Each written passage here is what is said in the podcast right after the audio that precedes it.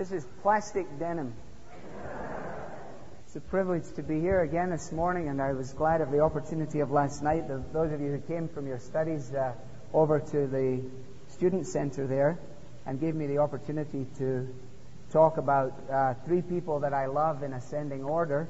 Uh, first of all, John MacArthur, and then my wife Sue, and then the Lord Jesus. And uh, I, I, I, really appreciated the, the quality of your questions and your thoughtfulness, and it was, it was a good time. And I certainly am very, very glad of every opportunity and all the breakfasts and lunches and dinners. And as always, people have made me very, very welcome, and I'm humbled at the prospect of being able to do these things. And, and I certainly don't take them for granted, and I'm glad of them.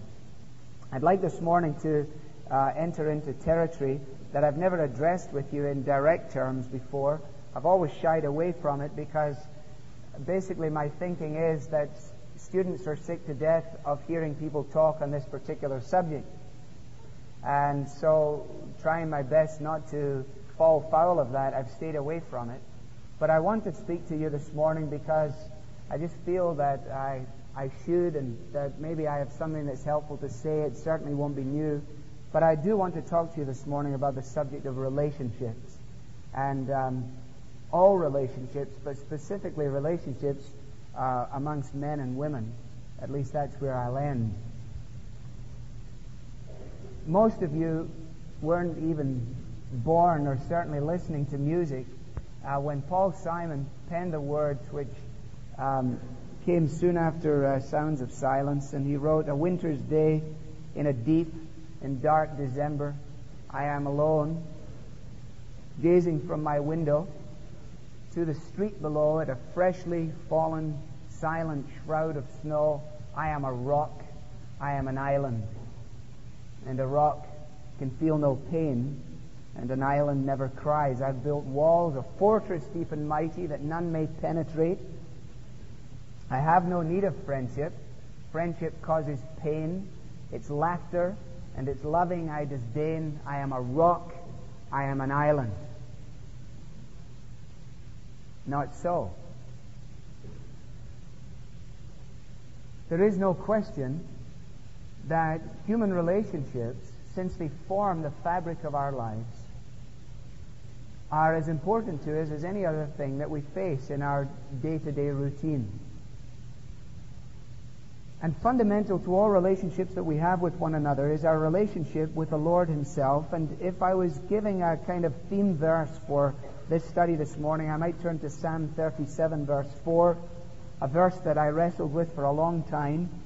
Delight yourself in the Lord, and He will give you the desires of your heart. And then verse 5 Commit your way to the Lord, trust in Him, and He will do this. I can remember as a 19 and 20 year old uh, sitting and looking at Psalm 37, verse 4, and asking the question, What does this mean? Does this mean that if you can manipulate the deity correctly, you can pretty well get what you want in terms of uh, your job, your car, your wife, or your husband, or whatever it might be? Clearly, it doesn't mean that. But at the very heart of our understanding of God and His purposes is this important verse that when we delight ourselves in the Lord, then we discover that He is the one who engenders in us the desires of our hearts and having created within us godly desires, he is happy to honor them. The other verse that I would turn to would be in the 84th Psalm, where in the second half of verse 11, the psalmist says, No good thing does he, the Lord, withhold from those whose walk is blameless. There is no good thing that the Lord withholds from those whose walk is blameless. Now, with that as a kind of backdrop, I want to speak to you topically about this issue of relationships for a brief time. Certainly, relationships hold the great potential for happiness, and yet at the same time, substantial grounds for human misery. Relationships can give to us uh, a tremendous start to the day and all the expectation that is there, and yet can provide for us dreadful, painful, sleepless nights. Relationships are wrapped up by joy when we welcome into our lives the birth of our first child, if God should give us that day. Relationships are marked by dreadful pain if they end up being broken and smashed. If you have listened to much of the music of Andrew Lloyd Webber, you may know the song Tell Me on a Sunday. And uh, a powerful, poignant song as Webber writes out of the pain of his own two broken marriages as he now is on his third marriage. And uh, I won't certainly try and sing the song for you, and I'm wary even of quoting the lyrics, but it essentially says, you know, I don't want to hear from you from a friend's apartment. Take me to a park that's uh, covered in trees and tell me on a Sunday, please. Uh, let me down easy. No big song and dance. Just tell me on a Sunday. And certainly, unrequited love has got to be one of the deepest human emotions. To love someone and not to be loved in return. To love someone passionately and find that they have given their love to somebody else carries pain such as cannot be fully quantified by anyone who has not experienced it. But I run a wee bit ahead of myself because it is important for us to lay down as the starting point that it is our relationship with God on a vertical axis which determines all of our relationships with other people on a horizontal plane. From the beginning, as the Bible tells us, we were made to enjoy a relationship with God. Man is unique in this capacity, unique from all the other animals, insofar as God created animals for an express purpose, but He gave to man a living soul. And the way in which man was created was not, as some would tell us, as a kind of turbocharged monkey, but rather he was created with the express purpose of knowing God. And that is why in the opening three chapters of the book of the Bible, we have this chronicled for us very, very clearly. And we discover man in the enjoyment of his relationship and how we're told in Genesis chapter 2 that God not only made man, but he made woman out of man and he gave to man and to woman the privilege of their relationship with one another, but all of that was within the context of a relationship with God himself. We know in Genesis chapter 3 that the relationship went tragically wrong. Adam sins and he hides himself from the very God that had made him. And as a result of sin entering into the world, no longer does God walk with man in the cool of the day, but now he is naked and he discovers it and he hides himself and he covers himself not only from his wife, but also from God as if he could. And suddenly it is all altered once and for all. So that the world that we know today is not the world the way in which God made it, but is the world the way man has spoiled it. And we live with the tragedy of our humanity hanging over us. We live recognizing that man is capable of creating uh, beautiful hospitals and yet is capable at the same time of creating torture chambers. That man is capable almost of angelic activities and yet at the same time he has the capacity to endeavor to follow all of his brute beast capacity as well. Why is that? The Bible gives an answer that the world is unprepared to accept. It is because man is fallen into sin and that sin has spoiled and sin has spread and sin has separated not only man from God, but man from other men and from, I use man generically there, and has separated man from himself. And that is why men and women today, described in the book of Ephesians, are without God and without hope in the world. They lay their heads on the pillow at night, not knowing why they exist, from whence they came, where they're going, and whether it really matters.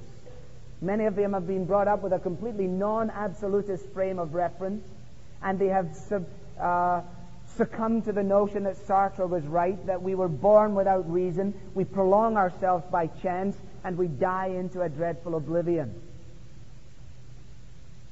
They have bought into the notion that Hemingway was right when he said life is a dirty trick, a short journey from nothingness to nothingness. And so all these people drive their cars around the freeways here. They are alienated from God. They are alienated from others. They are alienated from themselves. And now they're going to tell the world how to be involved in meaningful human relationships. It just can't happen. It must fall to the church. It must fall to the redeemed to establish the biblical framework for living in the way that God intended. And yet, what do we find, loved ones? We discover that the statistical analysis, both within the church and without the church, is beginning to tend to suggest that those who name the name of Christ have so been absorbed by the surrounding culture that we ourselves can hardly be told from the people who are our peers outside of Jesus. So perhaps Tozer is right that the 20th century church is the best disguised set of pilgrims that the world has ever seen. And not least of all when it comes to the matters of relationships between one and another. Now it is because our relationship with God is fractured by sin that the whole of the Bible is largely a record of how God has made it possible to recover that which Adam lost. And that's the great sweep of human history, that God is a seeking God. He is a redeeming God. Jesus said, I am the way and the truth and the life, and nobody comes to the Father but by me. Jesus said that he came seeking to save that which was lost. He wept over Jerusalem and longed for them to enter into a relationship with himself. Paul says that it is by grace we've been saved and through faith. This is the story of God seeking a relationship with those who are not seeking Him. Because the Bible also tells us that there is none that seeketh after God, no, not one. So people are not programmed to seek God. They are not seeking God. Whatever they may be seeking, they're not seeking God. And God, nevertheless, is pursuing a relationship with those who turn their back on Him. And so when we read the Bible, we discover that those who are redeemed are to the Father, His sons and daughters, are to the Lord Jesus, His inheritance and His flock, are to the Holy Spirit, the temples which He watches over. And the relationship with God is always on His terms.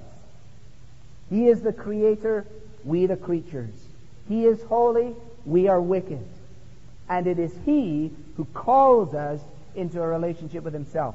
1 Corinthians chapter 1 and verse 9, Paul says, in verse 8, Jesus will keep you strong to the end so that you will be blameless on the day of our Lord Jesus Christ. God, who has called you into fellowship with His Son, Jesus Christ our Lord, is faithful. Okay? So that's fun, foundational. I'm going to assume a knowledge on your part, but let me pause before I go on. I attended a college that was not dissimilar to this, in which you had to profess faith in Jesus Christ to be admitted to the school. Within the course of three years, it became apparent that not all who professed faith in Jesus Christ knew and loved Jesus Christ. They were wobblers, they were shaky, they were flaky, they were eventually nowhere. And I want to ask you this morning as you sit, do you know Jesus Christ personally? Is he your Lord and your Savior? Not asking you, did you manage to complete the form to get into the Master's College? I'm asking you if you know Christ personally. And secondly, I want to ask you if you know him progressively. Paul says in Philippians, he says that I might know him and the power of his resurrection and the fellowship of his suffering. That longing to know him better. What, and what kind of relationship is it where we're happy just to tolerate it at the same mediocre level with which it began? There's no relationship worth its salt that we're prepared to settle for that. I'm not. Not with my wife and not with my children. Therefore, why would it ever be with the Lord Jesus himself? Why do I stress this? Because it's foundational. It's the platform upon which everything else is built that I'm now about to say. It builds upon what I endeavored to say yesterday, and it is directly related to the kind of fellow you are and the kind of girl you are and what you may potentially bring to a relationship with another person, and specifically someone of the opposite sex. So let me say it and leave it. in all of our relationships, our relationship with God comes first. When that goes, everything else goes with it. It's Matthew 6:33, seek first the kingdom of God and his righteousness, and all these things will be added unto you.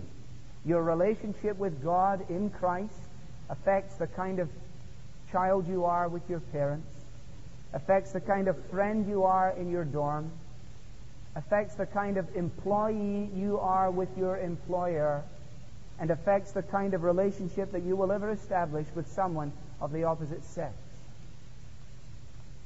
And I've lost count now over 17 years in pastoral ministry of the sad and sorry disappointment seen in the faces of girls and fellows who got sold a bill of goods in their engagement period as a result of somebody being a master at conning them. And when the knot was tied and the ring was exchanged and the marriage was consummated, it became tragically clear that this man or this girl had no interest in a relationship with Christ and therefore was sadly deficient in their relationships with one another. Christian character is revealed in all of our relationships, and perhaps nowhere more clearly than in relationships with people of the opposite sex. Relationships are seldom neutral. You're either the kind of person in whose company it's easy to be good, or you're the kind of person in whose company it's easy to be bad. There are few situations that are neutral. And that is also true in relationships between men and women. So if you are in a relationship today with somebody, no matter how early on in it, you ought to be able to determine whether this is a helpful relationship or an unhelpful relationship. Is it possible to determine when a relationship may be unhelpful? Yes, I think it is. Well, when? Well, I'm going to tell you. This is not an exhaustive list, it is a selective list, and you may add to it, but I don't think you can delete from it. You are in an unhelpful relationship with someone of the opposite sex when, number one, that relationship has become your major preoccupation. When it has become your total, all consuming preoccupation. When you now can neither think of anything else nor concentrate on anything else, nor conceive of anything else, but your brains have been completely blitzed, and you are now out of control. You say to me, How did you know how I'm feeling this morning? Because I think probably in the beginning of falling head over heels in love, whatever that might mean, there is little question but that this kind of preoccupation immediately sets in. That's why it's very, very important to recognize that it may well set in and to realize that you cannot allow it to gain a hold of you. It will be an unhelpful relationship, secondly, when this now has begun to separate me from other people, from my friends and my relationships and my pastimes and the things that I loved, and all of a sudden it's all going away. I can still remember the names and faces of people who did this at the school I attended in London. I'm not going to quote them because it's got a horrible way of going around the world and coming back. But uh, I won't even give them fictitious names. But I can remember one fellow in particular. He played on our soccer team. He became the captain of the soccer team. He was very, very influential. And then one day he went pathetic on us. Both pathetique à la française and pathetic à la americana. And what happened was he told us he fell in love. Well, that was okay. That's fine. But he totally isolated himself from that day on. You used to be able to sit with him at breakfast. Now you couldn't because he sat with her. You used to be able to talk to him in the library, but now you couldn't because she sat with him. They went to the bathroom together. He stood outside the door and held her books, and she stood outside the door and held his books. It was pathetic.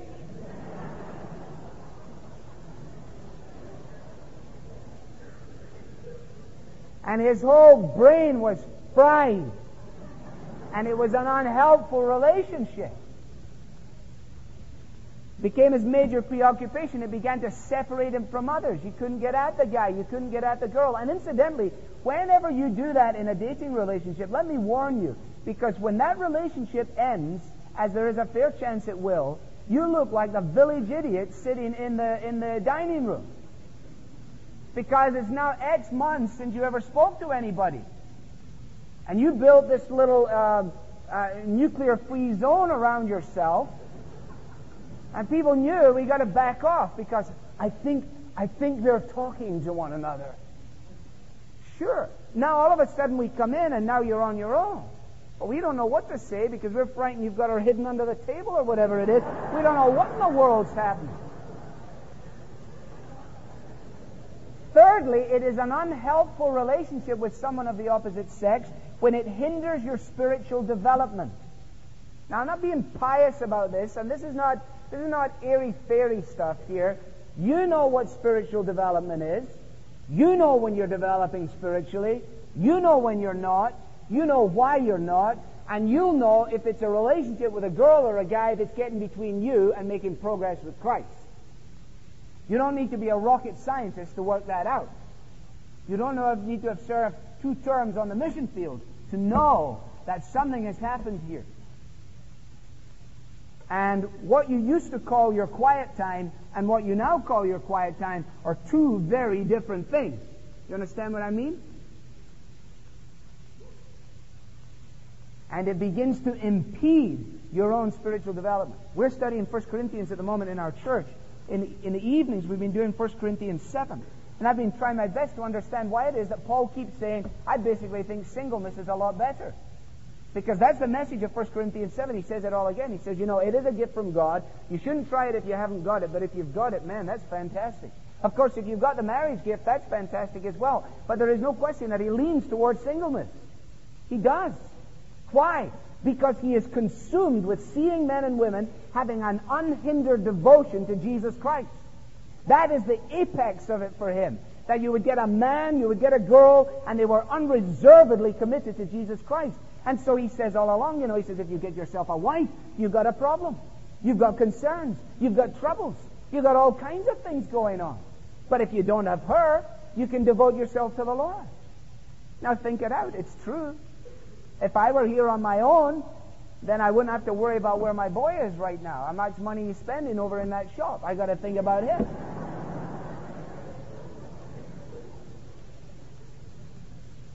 and I and then I have to phone home.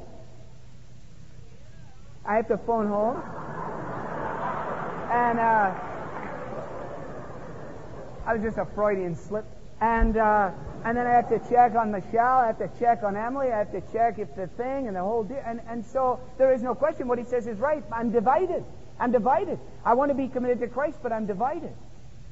Because I've got to take care of these affairs, whereas if I didn't, but of course God didn't give me that gift, and so I don't need to worry about it. This is where I am. But I want to say to some of you, those of you who've got this notion in your mind that singleness is somehow a, a kind of second class citizenship on this quick pilgrimage from here to here, it is not. It is not. And some of the most effective people in the kingdom of Christ have been those to whom God has not given the privilege of marriage and the opportunity of marriage and the responsibility of marriage. So let nobody convince you that you must have these things. There is no question that God intended marriage as a basis for human society. But what Paul says in 1 Corinthians 7 is coming pretty clear to me. And he says, I want you to be unreservedly devoted to Jesus Christ. Therefore, if that is the apex of his desire, if I have a relationship with someone of the opposite sex, as soon as that relationship hinders my spiritual development, it becomes an unhelpful relationship. And I want to tell you that family, and this is going to sound like a heresy, but family is one of the greatest things at the moment impeding the cause of Jesus Christ. Family is now the great altar at which the Christians worship. I'm sorry, I won't be able to become a missionary because of my family. Excuse me, hang on a second. Wasn't there a thing? Um, didn't somebody come up with this deal? You know, unless you hate your father and your mother and your brother and your sister and stuff, and, and follow me, you can't be my disciple. No, I don't. I, I no. I think I think that's uh, from the, the, the the Koran. No, it ain't from the Koran, buddy. That was Jesus of Nazareth. He said that. Oh, sorry. I, I, I won't be able to make the prayer time. You know, I, I, I, I have a son. I, I understand you got a son. But your relationship with your son is not your first relationship. Do you realize that? It's your relationship with God. Hey, don't give me that guilt trip. I'm sorry, we won't be at evening service ever again. We have, quotes, family time. Oh, yeah, tell me about family time. What do you do? Well, basically, I fall asleep reading the Sunday newspaper. And my wife runs around like a chicken with her head cut off, trying to satisfy the needs of everyone else in the family. Two of the kids argue with one another, and one gets sent to their bedroom, and then we end the day rejoicing in family.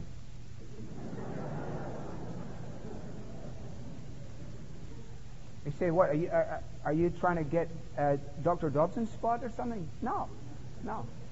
I'm just trying to redress a balance here. You know how many things you can't do in a church and the many things you can't do because of the, quote, problem of family. I don't think the problem is the neglect of family anymore. I think the problem is the deification of family. It became an idol at which we bow down and worship. I can't give myself unreservedly to Jesus Christ. Why not? I've got a relationship. Yeah, I understand. You've got a relationship with Jesus Christ. Think it out. Think it out. You're sensible people. Fourthly, it is an unhelpful relationship. At least some of you are. Fourthly, it's an unhelpful relationship when it comes between us and the Lord. That's the same thing.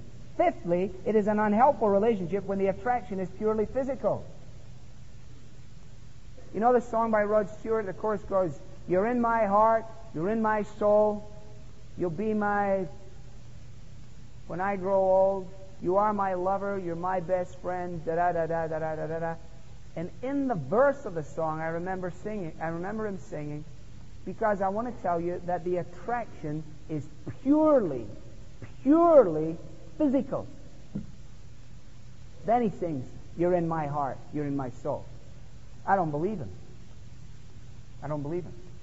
And I want to say to you, beware, beware of the cosmopolitan trap. Beware of the identikit 20th century consummate woman beware of Mr. Hunkaroo, whoever he is. Beware of that stuff. Beware of it like the plague. I'm going to tell you what you should look for in a husband just a minute, girls. And I'm going to tell you guys what you should look for in a wife. I basically believe in arranged marriages now.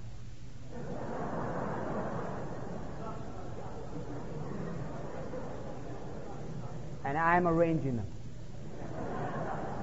I told my son, you will not be dating. Somebody asked him already this week, do girls feature in your life? I said, no. then I said, yeah, they do. Plural. Girls are in his life, but no girl is in his life. Okay? He thinks that I won't let him date until he's 30. I told him there is no reason to consider rushing things like that. My girls, my girls are 11 and 10. I already read the newspaper ads for dogs. I look in the newspaper for pinschers, German shepherds, Rottweilers, the whole deal. I am putting two turrets at the end of my driveway. It's not long but I don't care. The dogs will be there, and I will hire people to, to beat off horrible young men from my house.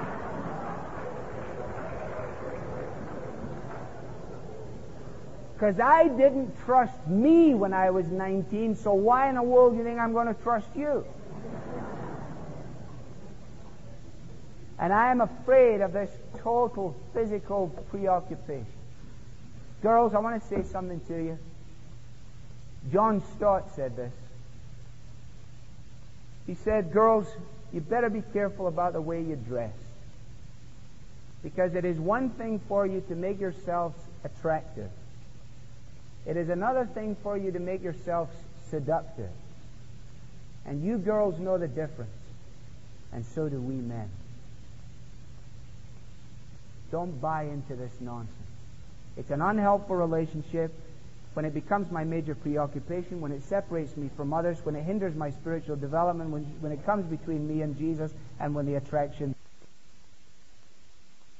is physical. And let me say this to you. When you begin to be friendly with someone, never assume that a friendship has to be more than a friendship when it begins. Never assume that a friendship has to be more than a friendship when it begins. Don't put yourself in, don't put your head in that noose. That's foolishness. Do you know many people get married and they never even dated? They don't even know one another? And so what you're dealing with in the first 24 months of their marriage is you're trying to introduce them to each other. And it's a dreadful predicament. Now, let me tell you what to look for in a husband. You ready for this, girls? Okay, this is going to spoil some things around this college, I know. And, uh, but that's all right. That's okay. I will stay around for two more days, and uh, that way you can just run up and scream at me, and uh, if you choose to. Again, this list is selective. It's not exhaustive. This is my list. It's not God's list. I think in looking for a husband, you ought to look for someone, uh, and incidentally, foundational to this is we're not talking about even the remotest possibility of marrying somebody who is not a Christian. That's axiomatic. 1 Corinthians 6. We're not, we're not even considering that. Okay, so that's out. Now, you ought to look for a husband, for in a husband, somebody who has the ability to lead with sensitive boldness. The ability to lead with sensitive boldness. And every word in that statement is important. Because I wrote, no, every word in that statement is important. Okay? Lead, boldness, sensitivity. You know, do you know how many guys have got this notion of leadership, which is some kind of autocratic, domineering, pig-headed deal where they think they just order people, bring my socks, the blue ones, please. Okay? And the girl says, blow them out your ear. And he goes and tells his pastor, and the pastor brings her in and counsels her about a submissive spirit. Meanwhile, he just did a major side jump. Okay? I don't think that Adam was in the Garden of Eden with Eve going, hey, put the daffodils there where I told you, would you?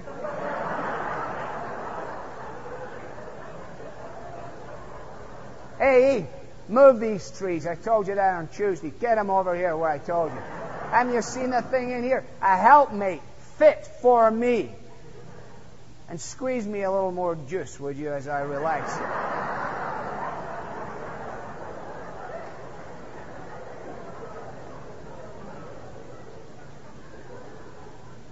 Somewhere along the line, somebody got the idea that this kind of pig headed model was the epitome of biblical leadership. It is absolutely not.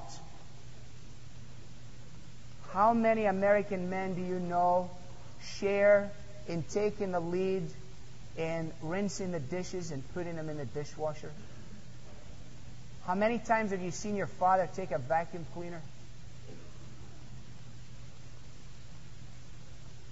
I haven't seen it happen many times, not in America. No, the American model is somewhat different. Let me tell you, girls, you don't want one of those big, fat executive bellies. You do not. You don't want it. And if he's even got the start of one of them, from sitting around giving orders and eating too much food, forget him. You'll see him around the campus. He eats pizza all the time. He's, he's on his way. All right? Secondly, Masters College and Domino's Pizza. Yes, here we have it. You got the problem right on your wall for crying out loud.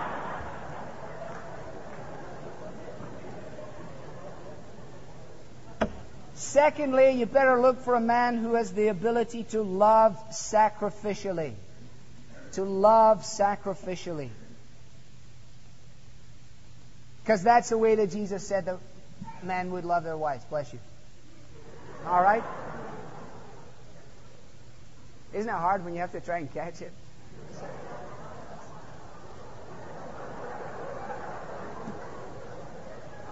just comes right out your eyeballs. Ding.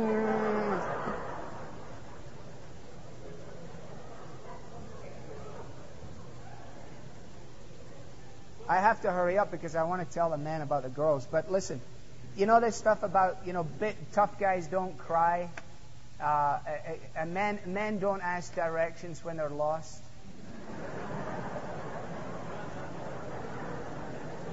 if I tell you, if you're, I'm going to give you a word of advice here. If you're dating somebody and and this character is driving you somewhere and he gets lost, refuses to admit he is lost, and refuses to roll down the window, pull in at a gas station, or go in a Dunkin' Donuts, get out a jolly car and leave him because he's absolutely useless. He's useless. Because he's not humble enough to say, I'm blooming well lost. And if he can't admit he's lost when you're just out on a date, don't think he's going to admit much once you get married to this creature. Thirdly, thirdly, what to look for in a husband? Somebody who is able to leave his family behind. Someone who loves his family, but he leaves his family behind. Doesn't bring his mother with him on trips. In other words, don't marry a mummy's boy. I don't mean that someone who doesn't love his mom. I love my mother. My mother was a trip. She was a blast. She was a funny, funny lady. I'm glad that before she died prematurely, as I saw it at the age of 46, that I had a relationship with her that was that was uh, sensible and, and fun, and I and I have all the recollections of that. But you know the difference between somebody who genuinely cares for his parents and somebody who, who when he you know when he goes on a trip and he's with a soccer team, his mother comes down to the coach, you know, and as the thing is pulling away, she's coming along the side, tapping on the window, going, Do you have your socks? Do you have your socks? And, and then, Three pairs? Do you have three pairs? You know. And it's okay if the kid's going, Get her out of here. But if he's going, Yes, mom, yes, mom, yes, mom, then I suggest cut it off right there, right there. Don't even be here when the coach pulls back in. Go to another college or something. Don't be here. You don't want that guy. Fourthly, you need in a husband, this is out of control, isn't it? You need, don't tell Dr. MacArthur about this. We, we won't tape it. You need in a husband a guy who is able to laugh heartily and mostly at himself. Okay? If the guy doesn't see things funny in himself, including his face, then you've got a problem. You've got a problem. Fifthly, you want to find a man as your husband who is committed to living prayerfully. In other words, he has a humble dependence upon God. Now we've got two minutes left, so I'll just tell you what to look for in a wife. Fellas. Or maybe I won't. All right. Whoever shouted out is his fault. We'll wrap it up though here. What to look for in a wife? Look for a lady who has a beauty that is deeper than her skin. Okay, First Peter. The imperishable jewel of a gentle and a quiet spirit. Not talking now about personality type because the Peter isn't. We're not talking about whether this girl is an introvert or an extrovert. We're talking about whether she is a dominating little hussy.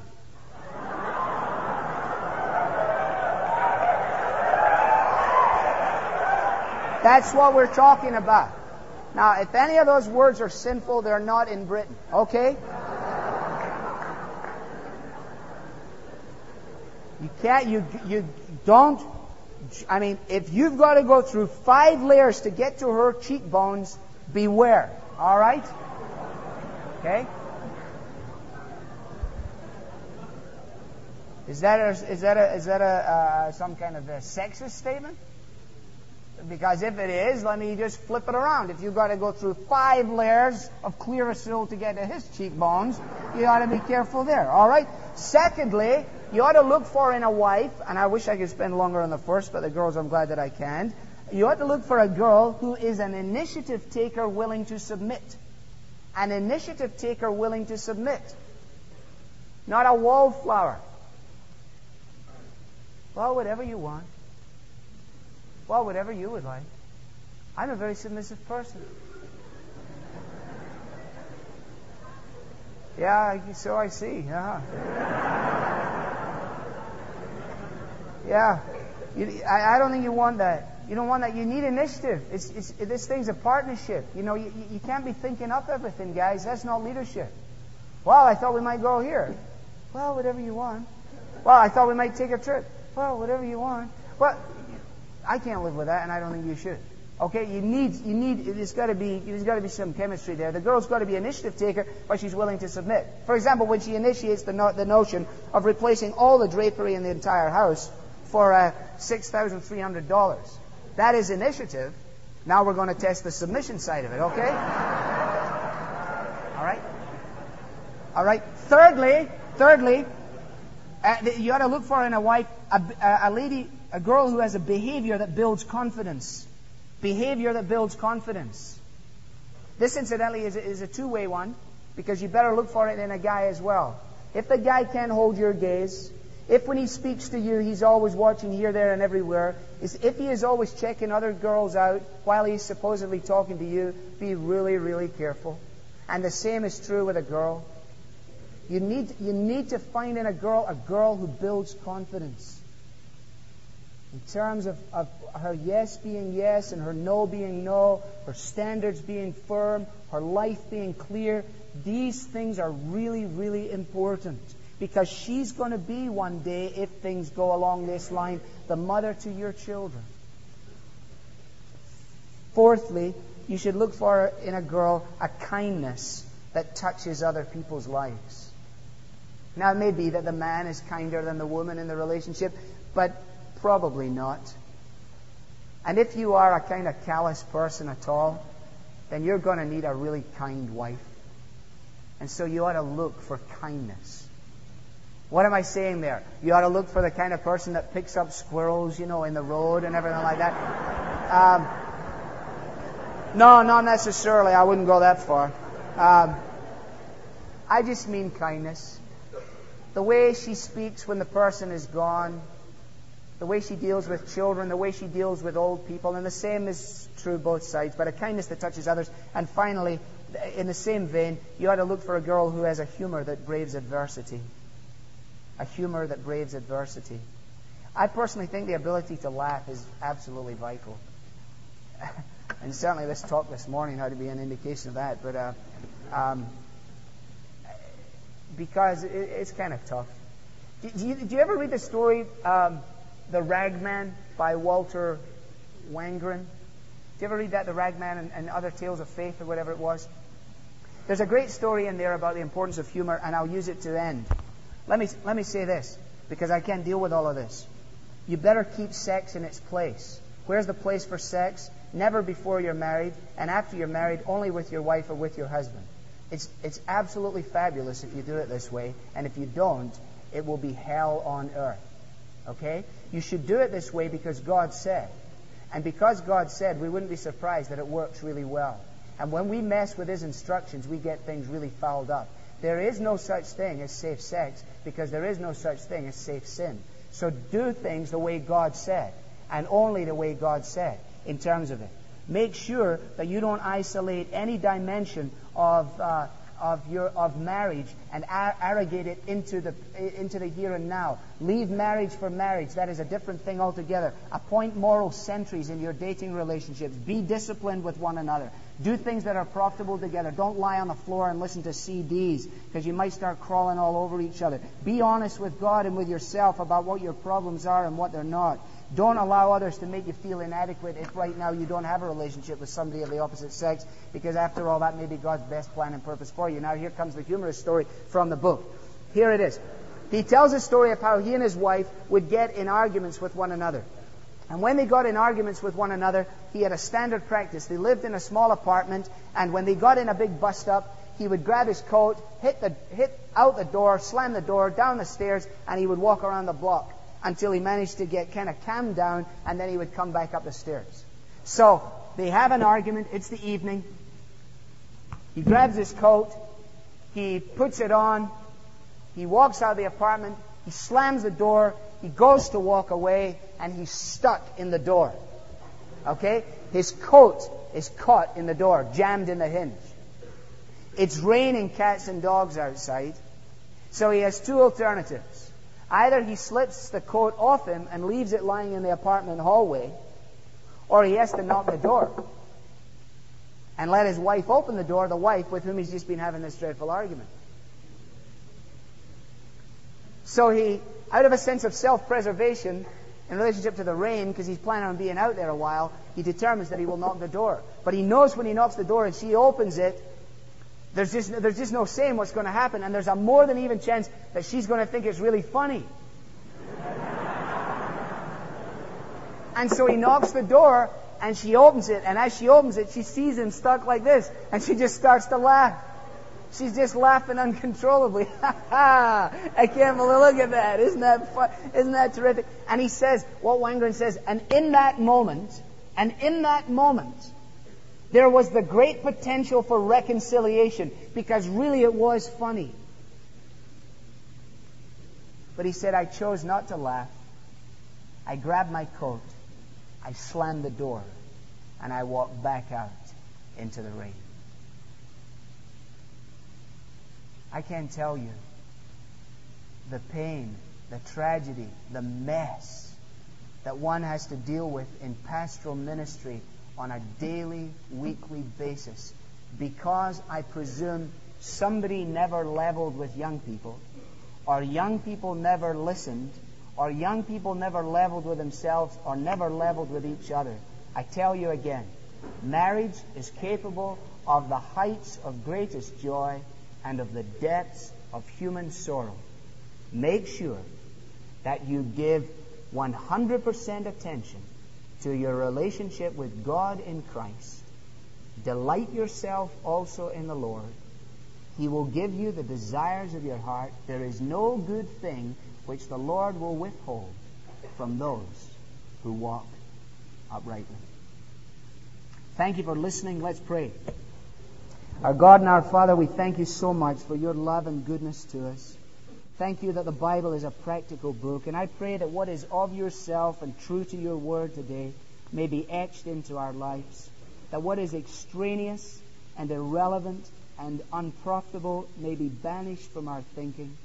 I pray that you will preserve these young people and bring them forth as gold to live in undivided devotion to you, their Lord and King. Thank you for these days. Thank you for each other. Thank you for the privilege of being here, both as student and as teacher and as servant. May great grace be upon us all. For Christ's sake we ask it. Amen.